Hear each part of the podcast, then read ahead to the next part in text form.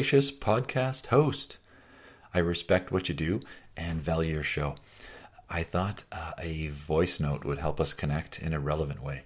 I'm a practicing pharmacist and founder of a platform that empowers pharmacy leader transformations.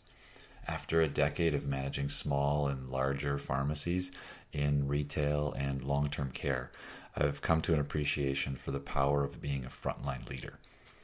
For years now, I've worked full time as a pharmacist slash pharmacy manager for a corporate store while owning my own two stores with my wife, who's also a pharmacist. I've come to appreciate the impact of understanding my own leadership style and the importance of proper sleep and eating well. This philosophy allows me to balance a fairly wide portfolio of professional and personal activities. Uh, we have two kids, nine and six, I coach both their hockey teams in the winter and race triathlons in the summer. I have a, belt, a black belt in karate, and I'm the president of our local uh, small chamber of commerce. And uh, I'm the sleep and nutrition coach for uh, our local university varsity soccer team. I speak at pharmacy conferences and local CE events as a leadership advocate, board certified geriatric pharmacist, uh, and certified diabetes educator. Now, when I first became a pharmacy manager over a decade ago, I wondered what changed when I flipped my name tag from pharmacist to manager. So I began journaling about the anecdotes and lessons of, you know, the pharmacy trenches. Recurrently, seven characteristics of pharmacy leadership lessons showed up in those writings. And I used those as a foundation to empower pharmacy professionals to level up their leadership skills. Now I have some private clients and I'm launching an accelerator course online called Lab Coat to Leader.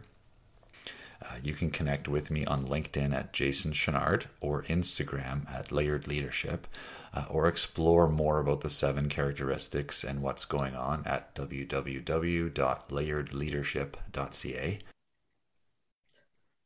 Hello, and welcome to another episode of Capsule RX Podcast. Today I'll be your host, Dr. Jovan Lazo, and later on we'll have Dr. Alex Lee with me today, and we'll be interviewing um, a special guest. But this guest is a little bit different than previous guests that we've had before. Today we have an individual that is a leadership and a wellness coach, and he's going to kind of break down what he has defined as the seven layers of leadership to help us as pharmacists become better leaders in our profession. Um, he reached out to me via Instagram. We thought it would be an awesome opportunity to go ahead and get him in and get an interview. Um, and so I'm so thankful that he was willing to join us on the podcast and to have this experience today. So, welcome, Jason Chenard. Um, we appreciate you being here.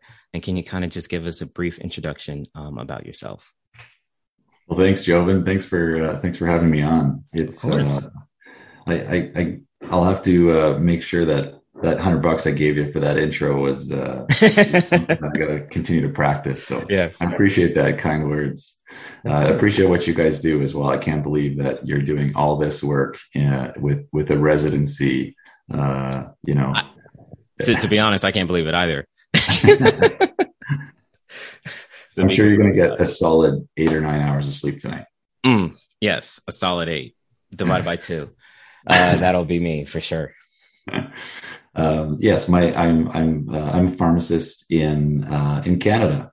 Uh, I grew up in rural Northern Ontario. Uh, started working as a pharmacy cashier at 16 years old. So if you can imagine, you know, a teenager uh, with an obviously embarrassing face uh, you know, uh, organizing all the products in the in the feminine hygiene section. That would have been me uh, a long time ago. Uh, I had my first startings in that independently owned IDA pharmacy, uh, and sort of was called to the dispensary to help count and cash out customers and do all those good things.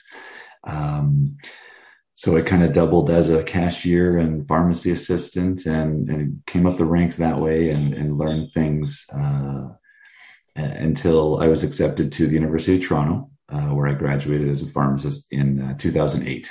Uh, so I've been a pharmacist slash pharmacy manager for almost 15 years now.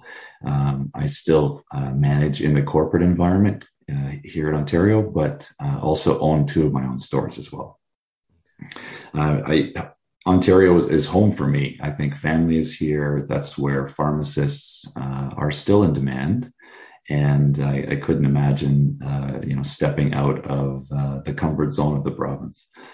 Um, I spent uh, part of the last 15 years, I spent in long term care managing uh, a, a, busy store that uh, took care of a mixture of retirement home, long term care home, and group home. Uh, and that was uh, a hefty job. It was probably a 60 or 70 hour work week. Uh, we were having our second child at the, at the time, and I uh, went back to retail after that stint and had taken all of the pressures of long-term care and all of the learning points with me back to retail. And I think that allowed me to expedite my learning curve as a manager, uh, as a leader, and as a pharmacist as well. Uh, since being uh, back in retail for maybe the last uh, five or six years, um, I've uh, I've completed the the, the uh, the board certified geriatric pharmacist designation and uh, the, cerf- the certified diabetes educator di- uh, designation along the way. Um, certainly, we have an elder population in, in my practice area and a lot of diabetes as well. So it was very fitting to, to get that in. And I thought after about uh, almost a decade of practicing as a pharmacist, being away from the school didactic learning environments, going through those processes allowed me to refresh a lot of a lot of knowledge that you know I hadn't touched on in a long time. So, uh, home wise, um, I'm, I'm, a dad. We have two kids, my wife and I. My wife's a pharmacist as well, and I I didn't realize how helpful that would be along the way. Uh, yeah. Pharmacists do marry each other. It is true. Um, yes, indeed. it happens. uh, locally here, I'm, I'm, the president of our local chamber of commerce. Um, I coach uh, the two kids' hockey teams in the winter, and I uh, compete in triathlon uh, in the summer. So a busy, uh, busy and rewarding week for us here, for sure. Definitely, um, a lot of different uh, aspects to your life, a lot of different things to your schedule, pulling you in different directions. So I'm excited to learn from you today, as well as our listeners. That's for sure. Um, and I'm sure we'll be able to pick up some traits on maybe to help us improve time management when we're learning about the different ways to improve our wellness and leadership skills. So to start off, you have an Instagram page um, at Layered Leadership. And I know you dropped some some different posts where you can go to Medium and kind of learn a little bit more about certain topics. Um, and you also mentioned a little bit of wellness on on your Instagram page as well. But can you kind of tell us a little bit more about um, your Instagram page and also how the whole layered leadership um, came about? Insta is a crazy world. I'm a hashtag newbie. I didn't know what that was, you know, two years ago, yeah, uh, yeah. but I'm learning fast, and I, I, think it certainly allows you to to be connected with with other other great people and and uh, you know like minded people along the way. Uh, the full platform itself is called layeredleadership.ca. It's a website. Um, Insta is just sort of a, a, nice way of getting different material out there and, and pointing it in, in uh, different audiences as well. The layeredleadership.ca is my website that allows us to try to empower pharmacy people along their leadership and wellness transformations. So I think probably because of the hockey background, the triathlon training, uh, just being you know being part of a stressful pharmacy and being a dad, I've come to a deep appreciation for the necessity of proper sleep and nutrition to show up as a leader. And that was the inspiration for calling the weekly newsletter Rested, Fueled, and Ready. I know that I I show up as my best leader, as my best pharmacist, when I have eaten the right way and I've slept the right way. And that's when my leadership skills can be on full display and I can give the best to my patients and I can give the best to the group that I'm with. And this all started a few years ago when I started journaling about the lessons and anecdotes, stories of pharmacy in the trenches over the last decade or so.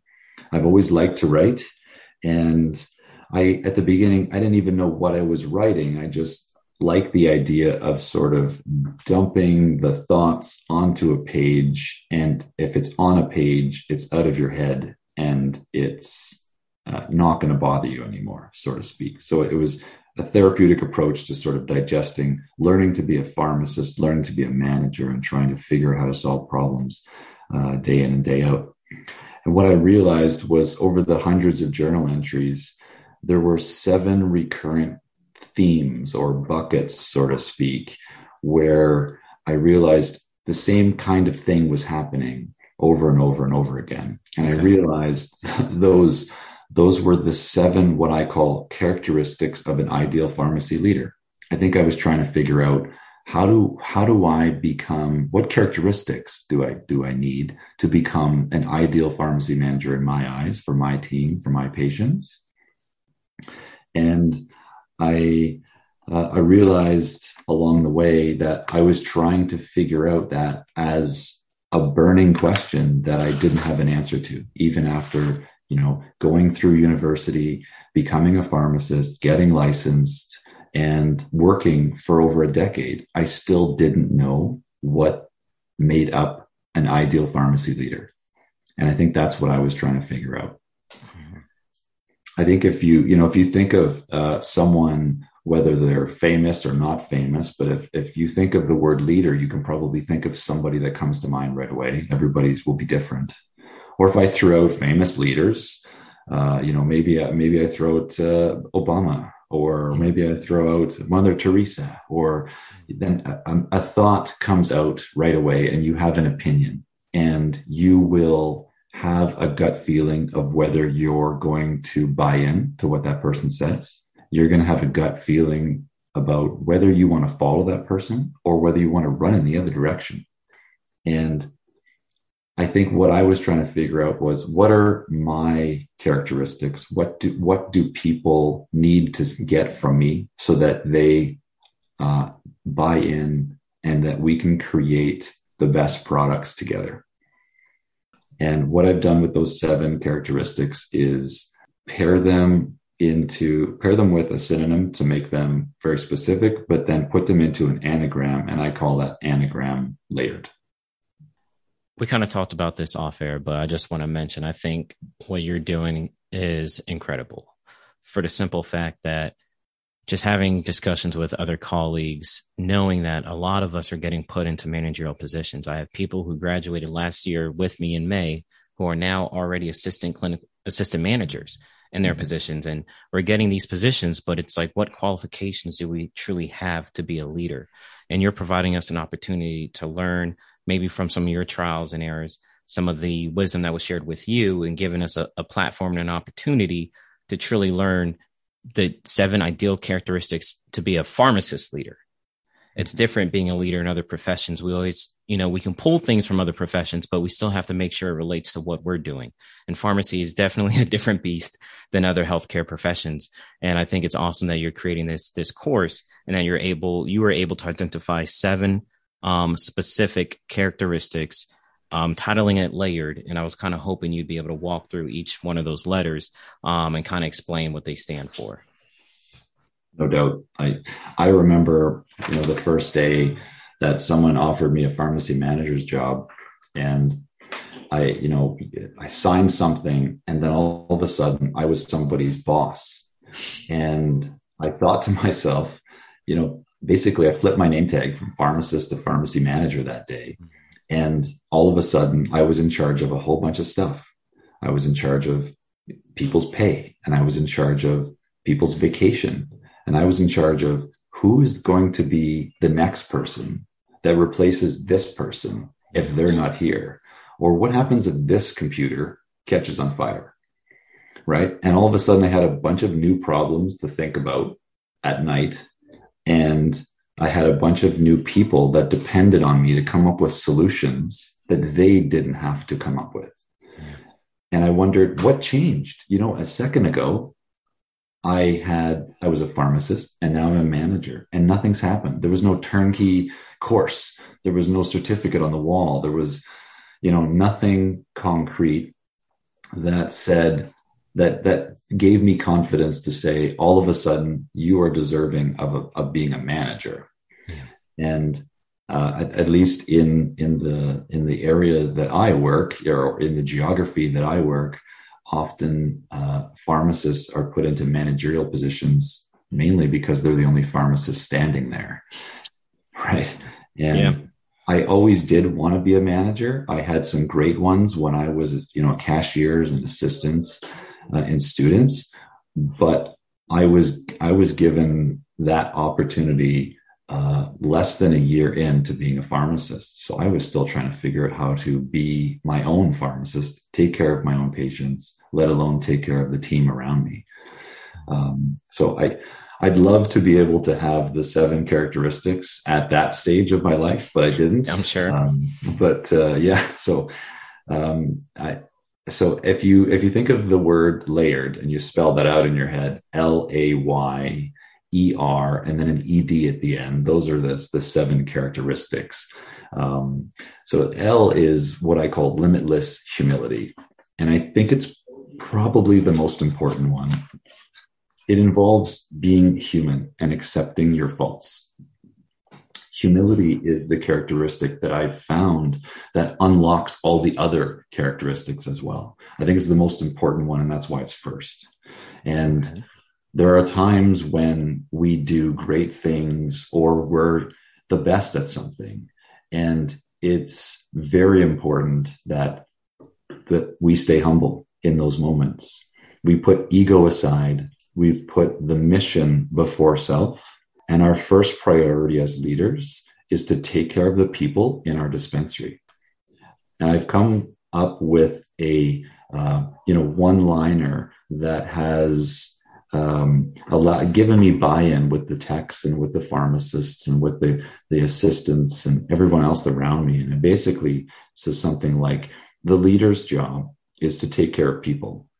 People will take care of customers, and customers will take care of business." And at first, it's strange to have the manager or the leader not have the business as their first priority. But when you, you take care of people, the business will take care of itself because at the end of the day, everything else will line up. Yes. Taking care of people means that we have to be very in tune with what's going on and we have to care about them. We have to accept feedback. That's where the, the humility comes in. And accepting feedback allows us to pilot small things so that we can launch big things the whole thing came up with uh, I, I, think of the, a small little anecdote in a triathlon where I had um, you know I, was going through all my pre-race uh, re, you know pre-race habits you know going through the mental this turn that turn and the wetsuit and then the bike and then the run and all these things you guys so I must have been nervous because the Australian racer beside me said you know what's your swim time mate I specifically remember him saying that and I said, I should be out of the water in about 17, 18 minutes. And he said, Then you won't be first. What are you worried about? And I just completely humbled, right? Mm-hmm. Going, What am I worried about? I'm not going to be leading anybody. I'm not the best swimmer. So when we get out of the water, I'm going to have a whole bunch of people to follow, right? Mm-hmm. So it was just a lesson in humility outside of my day job that, you know, someone had else someone had taught me and i realized that if i just dialed the humility in everything else would just fall into place and take care of itself so that's why limitless humility is first even when you think you're being humble it's on it's just limitless the, the second one is a. It stands for autonomy but it's absolute autonomy. You can kind of fake giving someone choice but at the end of the day they know when it's really their choice. And I've found, even being a parent, when you give people choices, they have to, they own it themselves and they have to earn up to the consequences and they're, they fully buy in to getting there because it's their choice to do it. With absolute autonomy, you give trust when you norm, they wouldn't normally expect it giving them the right of choice allows them to self-regulate and they they buy into the mission because they've got skin in the game their decision was to do x or their decision was to do Y, right? And at the end of the day, better final products come from a group of people and their efforts as opposed to one leader who says, this is the way we're going to do it. At the end of the day, what I've found is that giving others autonomy, you know, are we going to do, when are we doing blister packs? How far are we ahead in blister packs? Right? Well, are we going to do COVID testing? Are we going to do a round of X shingles vaccines, whatever we're going to do? Allowing the staff to have opinion in those often allows us to perform better while we're there because it was their idea. Yes. And they feel like someone's taking care of them, right? So giving autonomy empowers job satisfaction. It gives people purpose because they actually have something to think about and enjoy coming to work the next day. I think adding on to that absolute autonomy, especially coming from the resident perspective, there's nothing that we hate more than be, having to deal with micromanaging.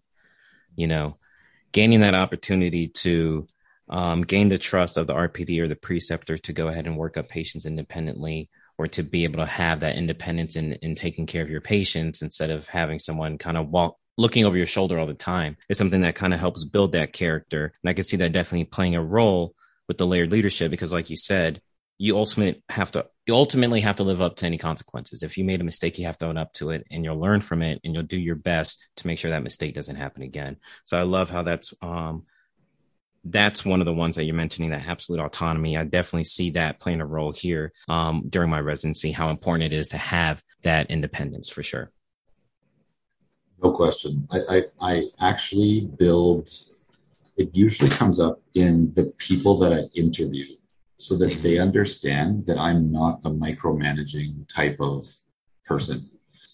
And and I I don't do that to scare them. They know that they have all of our support. They have a good team around them and they have they always have my ear whenever they need it.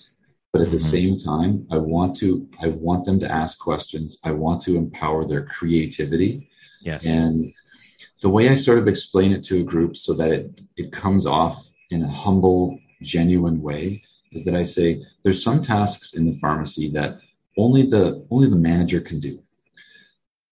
And the manager probably can do other things. They could do some pharmacist things. They could also do some technician things. They could cash customers out.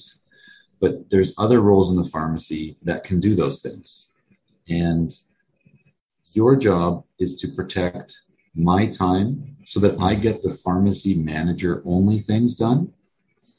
Because if if I don't get those things done, there's no one else that can. And everything kind of crumbles from there. My job is to make sure you have what you need to do that and that I'm supporting you and pushing you slightly out of your comfort zone in times where I see stagnation or I see more possibility that you might not see.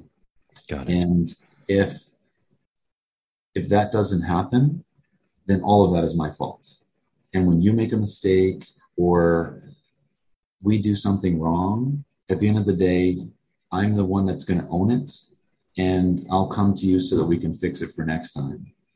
I encourage you to make the decisions that you think are the best based on the conversations we have day to day. And even if it's the wrong decision, you have I have your back. I will take the bullet for it and then we will fix it to make sure it's right for next time. But I would rather you make a decision instead of me micromanage everything.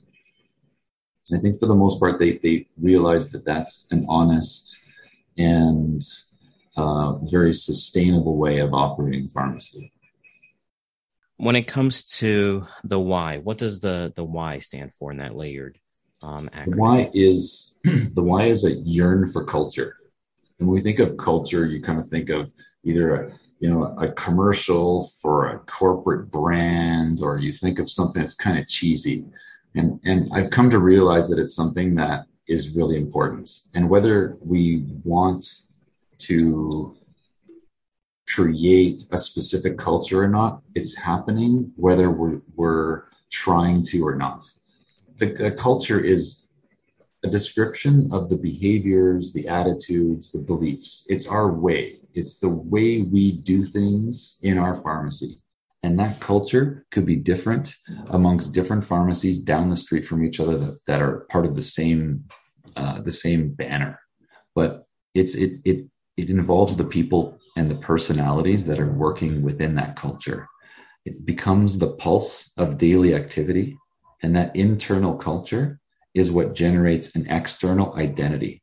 It's okay. how the customers end up seeing the staff. It's the feeling of how they get serviced or taken care of. Mm-hmm. Having a specific culture allows a staff to, to have confidence that we will sort this out if this future problem happens because we know what we're about. So having a culture is something that the leader yearns for. We crave it, we seek it, we publish it, we put it on the wall. In my pharmacy, we've got a cube. It's a 3D cube, and it's got a mission statement on top, and it's got four pieces that describe our culture. And I probably shouldn't even be telling you this. but inside info right here. Right. No, I'm kidding, of course. um, that the idea is that those the, the the four faces of the cube represent our culture and they're the core values that we use day to day. So these are the things that we're going to represent when we're not sure where to go. We say, does this provide service, innovation, community, experience? Whatever the words are, you'll have your own. And I encourage other pharmacy managers to, to develop an activity or a lunch where they can be together without staff and think about the core values that they represent as a group because those core values will steer that team when things are hard. And when you're not sure what to do you follow your core values. That's having a culture and great leaders will yearn for it and that's the why. I can personally relate to this. Uh, before we were a capsule production podcast and we kind of did a rebrand to capsule rx and just going through that thinking one of the the things i did was meet with um uh, awesome individual one of my colleagues his wife works in marketing.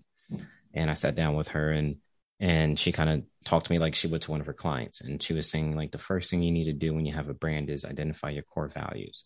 And um, you can choose as many as you want but whatever it is everything has to tie back to this.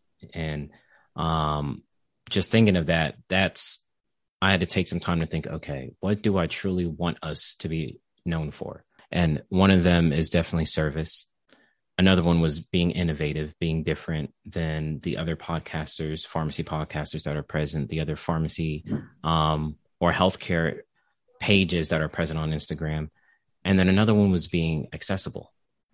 I think one of the most important things is trying is allowing yourself to be open and accessible by anybody, whether you know them or you don't know them.